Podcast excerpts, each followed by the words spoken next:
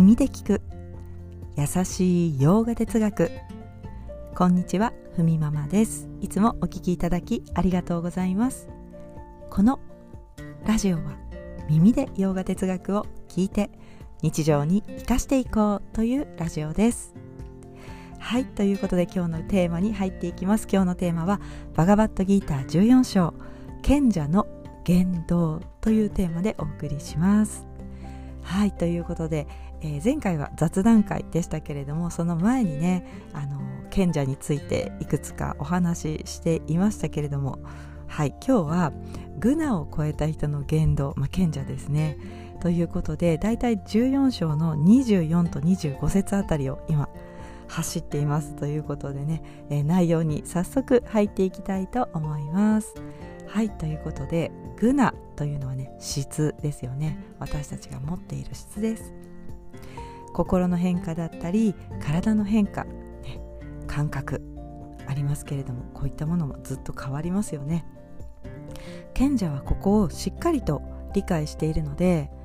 自分自身の心が揺れてもあ今はね気持ちがちょっと不安定だなとまあ受け止めてそして落ち着いてそれを見ている、ね、そんな状態です。なのでその感情でね感情があるからって言ってまあ何て言うのかな自分の感情に対してさらにねリアクションするようなことを起こさないわけですよね。やっぱり悲しみとか怒りとかがあればそんな自分が嫌だからね時にねその気持ちが長引くとなんで私ってこうなんだろうとかねこの感情なんていらないって思ってちょっと投げやりになったりとかしてしまうこと、うん、その感情自身をただ受け止める、ね、このただ受け止めるが難しいんですが受け止めるっていうのが賢者なんですよね。うん、でもその無関心とか無感覚というかそういうふうになれって言ってるわけではないわけです。ただ悲しい時は悲しいんだなとか怒りが現れた時は今自分はこう何々に対して怒ってるんだなっていうところを知っている、まあ、そっと自分の心を見ているようなそういった様子をね賢者は常にま持っていると、まあ、ただねこれがすぐにできたらいいんですけれども反応はねやはりしてしまいそうになりますよね。うん。まあ確かに自分のあの時感じた悲しみとかあの時感じた怒りっていうのは気がつけば忘れているというか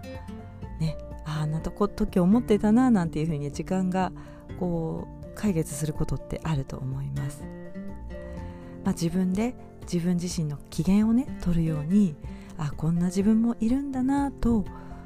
理解してあげるというのがね大事ですよね。まあ私自身もヨガを始めた頃はねですぐにできなかったですね。うん。自分の中の怒りとか悲しみとか落ち着きのなさとか、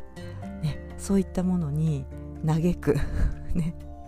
ああなんで私ってこうなんだろう。ね。もうなかなかうん。それをねあのこううまくできなかった。まあうまくねあの感情のねコントロールができなかった気がします。でもその時は今思えばヨガ哲学に触れてなかったんですよね、うん、だから今こうしてバガバットギーターをねあの読みながら学びながらあなんでもっと早く 読んでおかなかったんだろうというねやっぱりヨガの実践とヨガ哲学ってセットであればねはい。あの自分の心を安定させる近道なんだなと思って私自身いますけれどもやはりねそうやってヨガ哲学を知ってからの方が心のコントロールがねスムーズになりました、ね、私ももう心が揺れます。ね。あーなんか気になることあるな。でもどこかでそのね気持ちを観察していくとまあ結構忘れるんですよ。やらなきゃいけないことにねふっとこうまた戻すこともできますしこれはね本当にヨガのおかげだなと思っています。はい。ということで話を戻しますとそしてね賢者というのは好き嫌いなものがやってきても受け入れることができるんだと、うん、他人の批判にもそして称賛にも心を動かされることがない、淡々と受け止められるということですよね、うん、褒められたらね喜びたくなります、ね、批判しても心が動かないかといったらうんなかなか難しいですがまあまあ批判もね他人が自分のことを何か言っていると。それはあくまでも他人の言葉です。その他人というのもねグナが質を持っているわけでその時の心とか自分のねコンディションによってその発する言葉さえ変わってくるわけですよね。その人自身がね自分の心をコントロールできなくて、まあ、要するにグナに引っ張られて発しているだけなわけです。なので自分という立場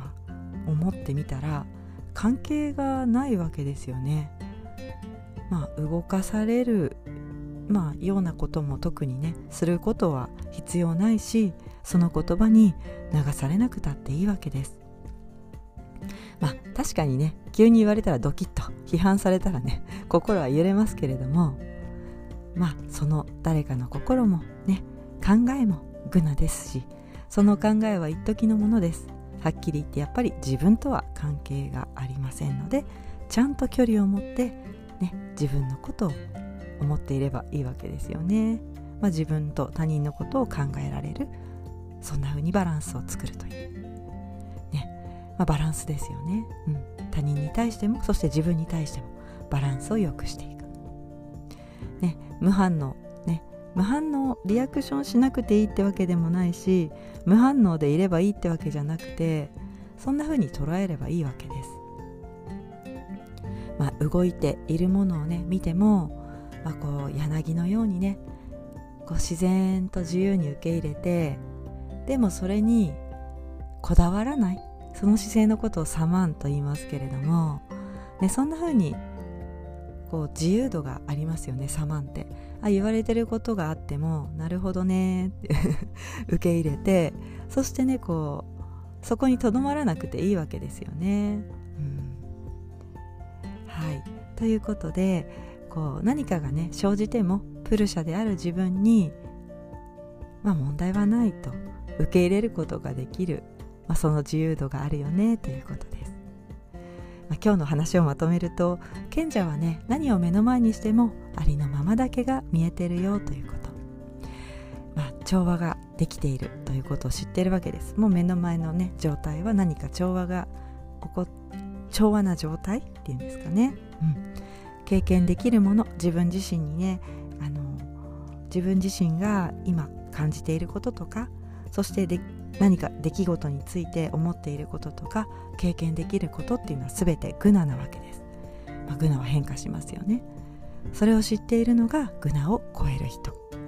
自分はあらゆる変化を見ている存在なんだと知る知っているということですね。はいそれでは今日はこんなところで今日一日も皆様にとって素敵な一日になりますように。耳で聞く優しい洋画哲学ふみままラジオご清聴ありがとうございました。ナマステ。